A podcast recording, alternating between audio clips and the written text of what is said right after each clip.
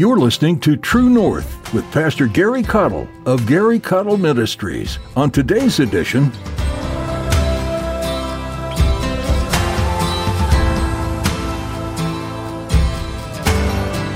we have a whole world of religious people don't even understand what Jesus really did for them. They still try to mix grace with works. They still think, well, they, he may save me, but I got to keep it. Well, I tell you what, I don't want to bank on getting to heaven just on what Jesus did. I better straighten up and fly right, or I might miss it. And we use phrases like this, and we try to, uh, you know, oil and water don't mix, and grace and works don't mix. God's grace is all you need, nothing else. You don't have to do a single thing to earn it or maintain it. God didn't look at you and how well behaved you were before you were saved and determined that He would send Jesus because you earned it. He saw you and I in all of our wickedness, inside and out, and He wanted to send Jesus to save us in spite of all that. As Pastor Gary will remind us in today's message, Jesus has done everything necessary to reconcile us to God. Now, here's Pastor Gary in the book of Matthew, chapter 11, as he begins his message Grace, a force to be reckoned with. Matthew chapter 11. We will read verses 1 through 6 in our opening passage. Where the Bible says, And it came to pass when Jesus had made an end of commanding his twelve disciples he departed thence to teach and to preach in their cities. Now, when John had heard in the prison the works of Christ, he sent two of his disciples and said unto him, Art thou he that should come, or do we look for another? Jesus answered and said unto them, Go and show John again those things which ye do hear and see. The blind receive their sight, and the lame walk. The lepers are cleansed, and the deaf hear. The dead are raised up, and the poor have the gospel preached to them. And blessed is he whosoever shall not be offended in me.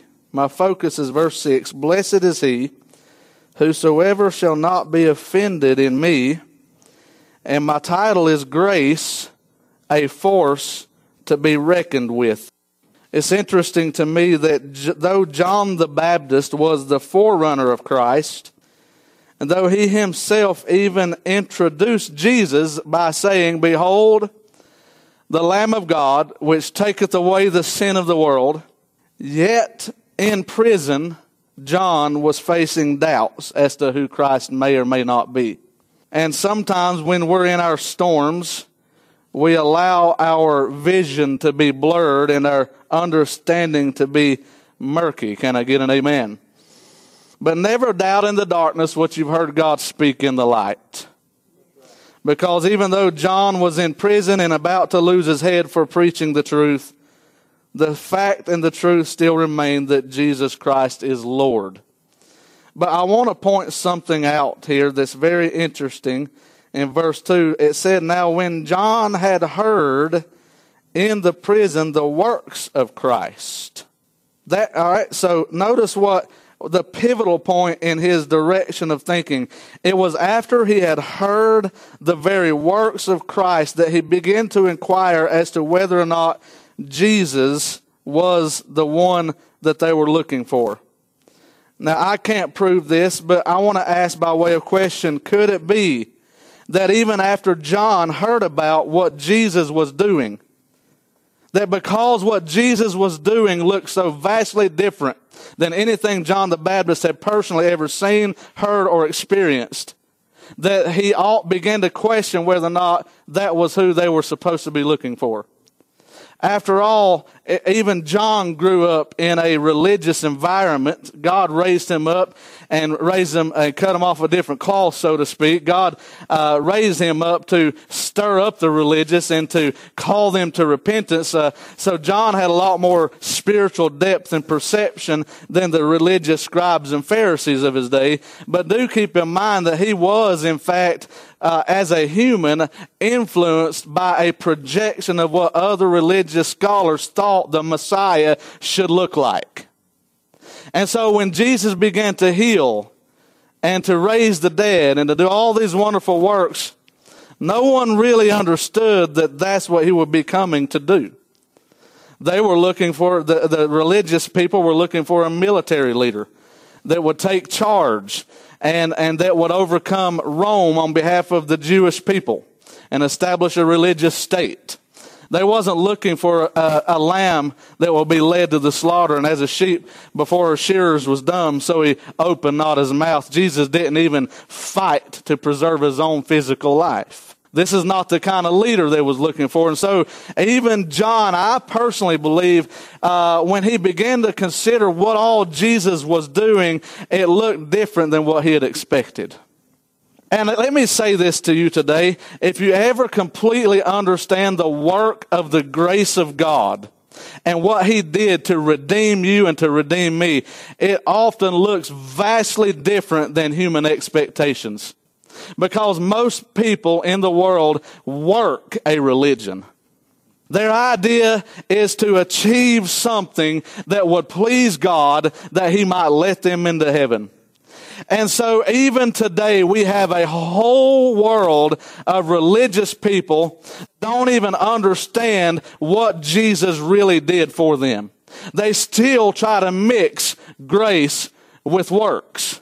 They still think, well, they, he may save me, but I got to keep it. Well, I tell you what, I don't want to bank on getting to heaven just on what Jesus did. I better straighten up and fly right or I might miss it. And we use phrases like this and we try to, uh, you know, oil and water don't mix and grace and works don't mix. Not in terms of works unto salvation. But I want you to understand that grace looks different than what most religious people even grasp or understand until the Holy Spirit illumines their heart and mind to it. And that's why I titled the message that grace is a force to be reckoned with. It will trouble you as a religious person. It will cause you to lose sleep at night as a church member if you have never tasted the true richness of the grace of God. If you're still trying to work and strive and do and keep and all this kind of stuff as a way to earn brownie points with God, you wish you should be stirred up to the point to where you will either be offended or you will get right with God and fall under the canopy of His grace in faith and repentance. Amen, church? And so grace is something that we must all take a close look at and understand. And I believe that though John the Baptist, uh, I believe that John the Baptist could be adequately described as perhaps the last Old Testament prophet but he was a bridge between the Old Testament and the New Testament. And so he was introducing the new so that the, clo- the old could be fulfilled in Christ. And so John the Baptist even didn't completely understand what grace was about, I don't think, but he did know at least that Jesus Christ was the Lamb of God that takes away the sin of the world. And I can tell you there's a lot of things that I don't know about God. There's a lot of things I don't understand about grace, but I can tell you one thing. If I can get you to Jesus, He'll take you from there. Amen. And He can handle you. He can handle you in all of your mess. He can handle you in all of your addictions, all of your problems, all of your secrets. God himself can handle you when religion don't know what to do with you but to toss you out and discard you.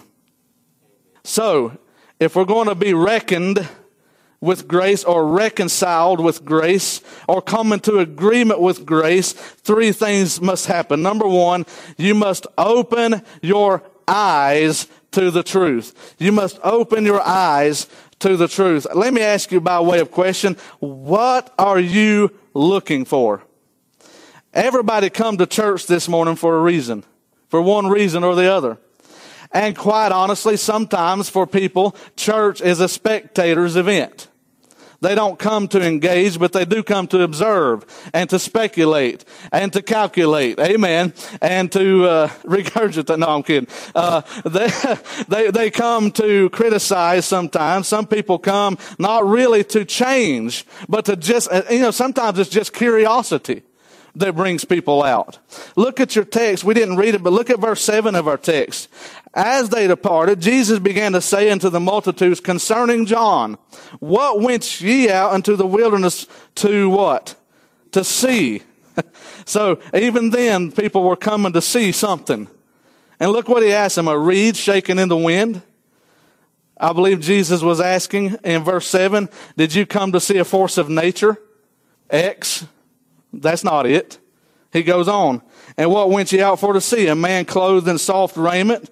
Behold, they that wear soft clothing are in king's palaces. That ain't John the Baptist. That would be symbolic to me of a force of man. They came, they didn't come to see a force of nature. They didn't come to see a force of man because they knew John the Baptist was different than all them other preachers. There was something different about him. And some people will indeed come to Washington Heights Baptist Church to hear me preach because there's something different about me than uh, perhaps other preachers that they've heard preach. And I don't say that to boast or to brag or anything. I'm saying that to explain to you the spiritual dynamic of what God is doing in our midst. God often breaks out of our religious boxes to do something new so that we can know that we had a holy visitation from God Almighty. And I'm thankful that God does that for us. And so they came to see an interesting man for sure. I believe they came to see a force of God, but they didn't fully understand exactly what they were coming to see. Verse 9, but what went uh, you out to see? A prophet? Yea. Jesus said, that's it. You did come to see a prophet. Then he says, I say unto you, and more than a prophet. For this is he of whom it is written, Behold, I send my messenger before thy face, which shall prepare thy way before thee. They came to see a work of God. Now let me, let me, let me ask you a question. Do you remember the text where the Bible said that it was noised abroad that Jesus was in the house? Jesus was doing a mighty work and word got out that he was at such and such place doing all kinds of miracles. So the word spread fast that God was on the move over there. God was stirring the waters and people were moving toward the stirring of the water because they heard that something different was going on. And for some of you today, it is, you have come to the realization of the truth that church ain't what it used to be anymore. All of a sudden you're beginning to fall under some uncomfortable conviction that used to religion didn't move you you, and religion didn't stir you, and the force of nature didn't impress you, and the force of men haven't impressed you, but all of a sudden, the force of God is beginning to move, and now your dead, dried up soul is beginning to get uncomfortable, and God is beginning to dial your number, and He's, you're beginning to see the handwriting on the wall that though you may come to church, you are found wanting before a holy and righteous God. We need to know that God is moving in our midst and that there's a reason you are here. You may have come for many reasons, but there's a divine reason that you are here. God wanted you here so that he might draw you to himself. Not that he might draw you to me or my family or the choir loft, amen, uh, or to some program in the church, though all those things are fine and dandy, but God wants to know you personally. What, what went ye out to see? What are you looking for? and many come out and see John the Baptist, uh, that old fiery preacher, uh, and they are impressed, uh, but not enough to make a change. Uh, oh, they think they're still thinking carnally. They're still looking at it more like a, a show. Amen. Because uh, it's different and it's more exciting and it's more appealing, and I kind of like that. It's just a little different. At least I don't go to sleep, and and they have a worldly way of defining a work of God. But the truth is, God is stirring not just your flesh. God is stirring your soul to move you to repentance and faith in Jesus Christ. And I want you to know today that this is more than a work of man. This is more than a force of nature. This is a move of God. And you better buckle up and hold on because we're praying and we have every intention of letting God have His will and way in our midst. And my prayer is, Lord, hide me behind the cross, clothe me with humility and fill me with your spirit so that I don't stand in your way of doing what you want to do with your people in your church. Amen. You got to open your eyes though what are you looking for? Many of you have come to church year after year and uh, spiritually bankrupt. Amen. Church didn't do anything for you, or so you thought. But little did you know, over the years, the seed of God's word has been sown into your heart. And now the Holy Spirit's beginning to send a latter rain and those dead seeds are beginning to come to life. And all of a sudden, you're seeing things you never saw before. You're hearing things you never heard before. You're understanding things you never understood before. And the Holy Spirit is doing His work of enlightening your heart and your mind. And none of us can take credit for what God's doing, for He is the Lord of the harvest. And He is, the Bible says, He is some sow and some water, but only God gives the increase. And God chooses the time and place in which He wants to move. And I'm not suggesting or saying at all that God has not moved here in the past. I'm sure He has. And I thank God obviously something was being done right. Amen. Because God's people were praying and God's people got hungry and God's people got desperate. Amen. But let me tell you something. God responds to appetite. And when we get the hungriest, that's when God brings out the full spread of His grace. Amen. And I'm telling you today that God is doing a work and He wants to, he, wants, he wants to get it down on your lane. It's your house in your bedroom. Amen. Wherever you are, God wants to hunt you down and He wants you to have more than religion. He wants you to have a relationship with the King of Kings and the Lord of Lords whose name is Jesus Christ. Aren't you tired of how wore out religion causes you to be? Aren't you tired of carrying your weight and your guilt and your shame and never feeling forgiven and never feeling satisfied and never feeling delivered and never feeling like you really got any help? Uh, I'm telling you, it's time to junk your religion. It's time to put your faith in the Lord Jesus Christ. It's time to bow at an old fashioned altar and give Jesus your heart today. God wants you to be stirred unto faith in Jesus Christ. So you got to open your eyes. What are you looking for? Some of you have been looking for hope and happiness in the pill and in the bottle and in relationships. Uh, and you have been found lacking in all of the above. Uh, everything you've done and everything you've tried have left you emptier and more cold hearted. And today God has dialed your number. And the Bible says today, if you will hear his voice, harden not your heart. Uh, amen. Behold, now is the day of salvation. Today is the accepted time time. You don't call on God when you get ready. You call on Him when He's dialing your number. Amen. Open your eyes.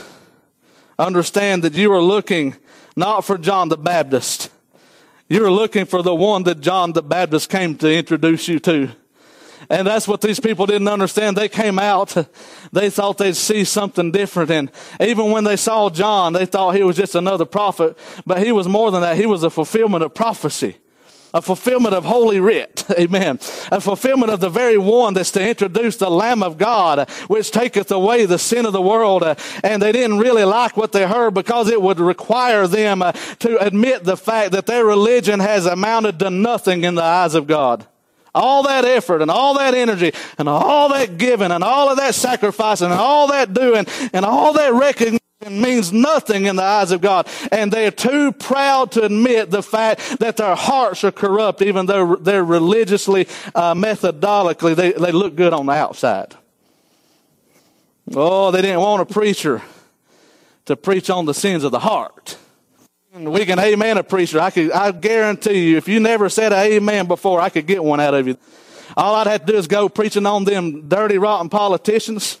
And all I'd have to do, amen, is start preaching on them homosexuals, amen. And I can preach on all them people that ain't here and ain't troubling us, and you'd shout, amen. But when I start preaching on the sins of the heart, such as pride and arrogance and unbelief, amen, and, and uh, pornography and things that we try to keep hid, uh, all of a sudden, oh, you trying to squirm, and I hope that preacher gets done early today. I can't wait to get out of here because you came to see one thing, but God brought you to see something else. God wants to call you to repentance today.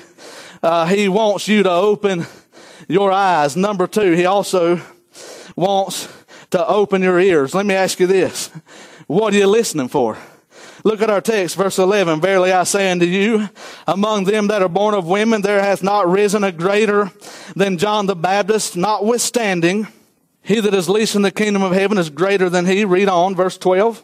From the days of John the Baptist until now, the kingdom of heaven suffereth violence, and the violent take it by force. There's a power struggle in the religious world to stay in control. That's why churches die, dry up on the vine, because of people with power issues. They want to stay in control and they want to ranch it on down real tight where you can't wiggle or move and dare you not step out of line or we will slap your wrist and tell you your place real quick. Religion.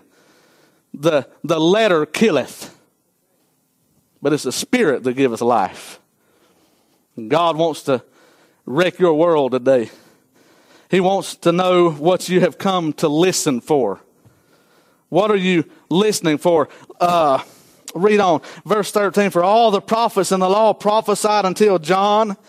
But if ye will receive it, question, will you receive it? He said, this is Elias, which was for to come. He that hath ears to hear, let him hear. Jesus was explaining to them, this was uh, the spirit of Elijah the prophet embodied in, in, in, uh, in John the Baptist. Think of it this way. Elijah come preaching, if Baal be God, then follow him. But if God be God, then follow him. And then John the Baptist come preaching, repent ye for the kingdom kingdom of heaven is at hand. It's the same spirit. Amen. They were both called to shatter the darkness of dead religion. And let me tell you this, dead religion don't die easy. Amen. And Jesus was talking about how the kingdom suffered violence because these religious elites were used to their power and Jesus come messed up everything. Now all of a sudden, uh, Jesus is getting 6,000 on the seaside with an unannounced meeting and they could plan for months and maybe get 30 to show up. And now they got to find fault with the one that's ministering to the people because they're jealous that they can't get no more than 30 at their church. Amen. And religious powers that be would rather find fault in somebody else than to admit their own fault. And what we need to focus on is not so much what the churches down the road are doing, but what God has called us to do. Amen. That's exactly right. And we can't, we can't worry about criticism. Let me tell you something. If you haven't already, there will be criticism based on what God's doing at this church. Amen. And, and I'd like to ask you to do me a favor. Unless I need to know it, just keep it to yourself. Amen. I want to stay positive. I want to stay in the Word. I don't need something to distract me or to discourage me. So if somebody's running their trap about me or you or somebody else in the church, do me a favor. Just let them talk and let God be our defense. Amen. I don't need to know about it. That's right. Give God some glory. I don't need to know about it. And you don't need to worry about it. Because God is doing a new thing. And I want to know, what did you come to hear? Because see, some people can't hear but a certain type of preaching. Well, I like the well, well reformed. I like the one that stays behind the podium. Amen. And is quiet and meek and humble and not so boisterous. I don't like that loud preaching. No offense. No offense. And I, I get that. You know, we, we consider ourselves a civilized society, even though we are a bunch of savages, if you want to be honest. Look at our culture, am I right? Who are we kidding ourselves? We ain't civilized. We're just as savage or worse than we've ever been. Abortion on demand. Oh my. Savage, savage culture. Mm-hmm. And yet we pretend to be so pious and well together and all this and all that. But what if God sent a John the Baptist in your mission? I, look, I don't claim to be nor ever will claim to be the likes of John the Baptist. I'm way, I'm so far down. I don't even, I don't even feel like I'm worthy to be numbered amongst God's people, much less God's prophets of the Bible. But I'm, I'm trying to get you to see the spiritual concept